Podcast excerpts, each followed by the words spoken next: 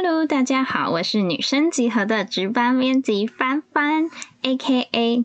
十四岁那年看不懂村上春树，硬要装懂的装懂帆。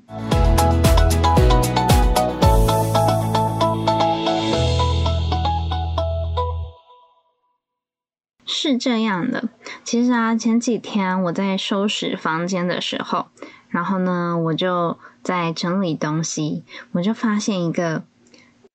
我就发现一个信封。然后啊，因为我有个习惯，就是我每一年呢，都会把我觉得这一年对我印象很深的东西，像是可能一些。电影票券啊，然后或者是我自己看完书写的一些读后感想啊，或者是做过的一些很特别的作业什么的，就会把它放进一个大信封里面，然后写上年份，再把它给收起来。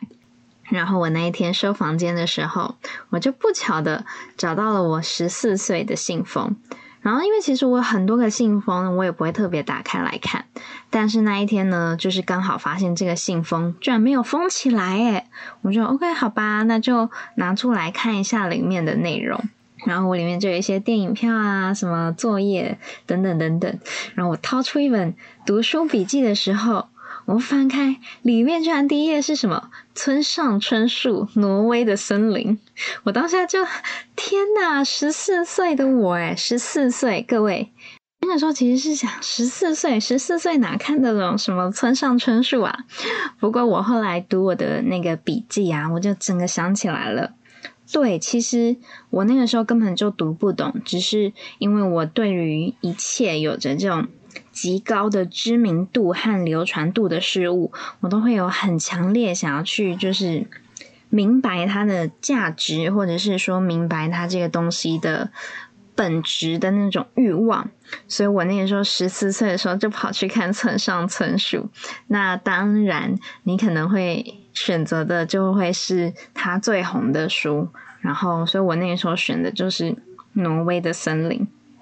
不过当然啦，就是读不懂嘛。不过我却有记得，我很记得我在读这本书的当下跟之后带给我的影响。就是其实这本书它在讲的是那种，嗯，你对一切已经流逝、正在流逝或者是将要流逝的那些。事物的情感，然后那种不舍、牵挂，还有追悔，乃至于说你对新事物的抗拒和不屑，对那样子的情感，这本书里面有很深的琢磨。然后那个时候，虽然我对这些感觉应该是还没有共鸣，也还没有经验。不过，可能就是因为那个时候你还太年轻，所以这些事情、这些观念很容易就生理跟心理上都会留下很深的影响。那我自己也是，就是这本书，我觉得这样的观念后来在我的成长过程中影响我的价值观非常深。我到后来，我也一直信奉着，就是书里面，嗯，有一段对话，其实讲的就是说，他相信，嗯，经过。时间历练的一切才是最真、最善、最美的。所以就是可能有人说什么，嗯，老歌比较好听啊，经典比较好看啊，等等等等，就是这样子的观念，就其实在我的价值观里面是非常根深蒂固的。所以其实在我小时候，可能国高中的时候，我就一直在追寻着某些就是正在流逝的事物啊，老时光那样子，可能。嗯，我那个时候才十几岁，可是我会喜欢的文化，或者是我喜欢听的歌，都会是早我二三十年前的那个时候的流行文化，因为那个是不是那些东西正在流行的时候，所以啊，其实你就是在很多的文字啊、很多的影像、很多的声音当中去想象，用想象去建构堆叠出你对一个。你不曾存在过的时空的样貌，那些都是建筑在你的想象之上，所以其实非常的虚幻，然后很封闭。可是你又会很沉浸在那样子的想象里面，然后汲取着这些养分在里面，不知不觉的就长大了。然后其实我一直觉得那样子一个你想象出来的空间，它是一个很密实，可是很脆弱、很虚幻的环境。所以其实我一直在那个过程里面都不太敢跟别人讨论我喜欢的事物啊，或者是我平常读什么书啊等等，因为你会觉得别人会不会觉得你很怪啊？然后。呃，如果你跟他讲说，哦，我现在都在听什么三十年前的音乐，人家可能会有一种比较鄙夷，或者是觉得你这人实在太奇怪的那种心态。虽然现在感觉上都会觉得这些，就算别人要讲也没有什么啊，我就是喜欢，个人有个人所好没有关系。可是我觉得在十几岁的年纪，别人对你摆出那样子的态度，其实是会对。你的心灵有很大很大的伤害，所以我其实也从来没有跟别人讲过这些事情。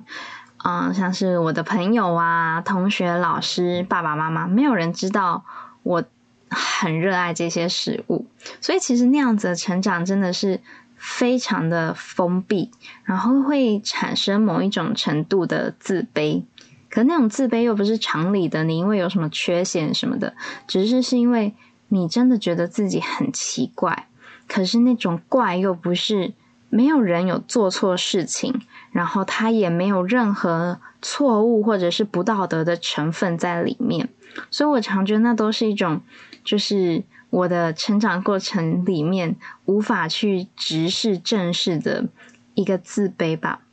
一直到我很大了之后，我都还是一直觉得说成长啊，或者是你喜欢的事物，是一个很敏感、很私人的话题，然后一直都没有办法好好的去跟别人交流自己的这些经验或者是回忆。是到我很大了之后，然后你开始会接触到不同年龄的层的人。有一些人可能开始真的跟你有一样的喜好，或者是他比较能理解你喜欢的那个时空的一些精神，然后或者是气质等等的。到那个时候，你才觉得好像比较安稳，自己喜欢这些东西是没有错的。然后你是被允许去喜欢这些东西的时候，我才能够去。回首，然后直面那些我以前在成长过程里面的一些怎么说呢？沮丧、难过嘛。然后甚至会觉得这是我的成长过程里面非常独特的一些故事。但是我还是觉得这些东西是很难够嗯跟自己去和解的，因为那个对你小时候的心灵打击真的太大了。你会不知道那样子的情绪到底是由何而来。嗯，一直到后来，我在读到村上春树的另外一本《五五五》，对，就是三个“五”字的那一本书，然后里面讲到一些说，嗯，其实那个时候我们应该都只是没有学会能够去描述那些美丽事物的语言，所以很容易对自己产生自卑，然后你甚至不确定那些事物。是不是有那个价值值得你去喜欢的时候，那种喜欢很容易让你会有一种委屈跟不确定，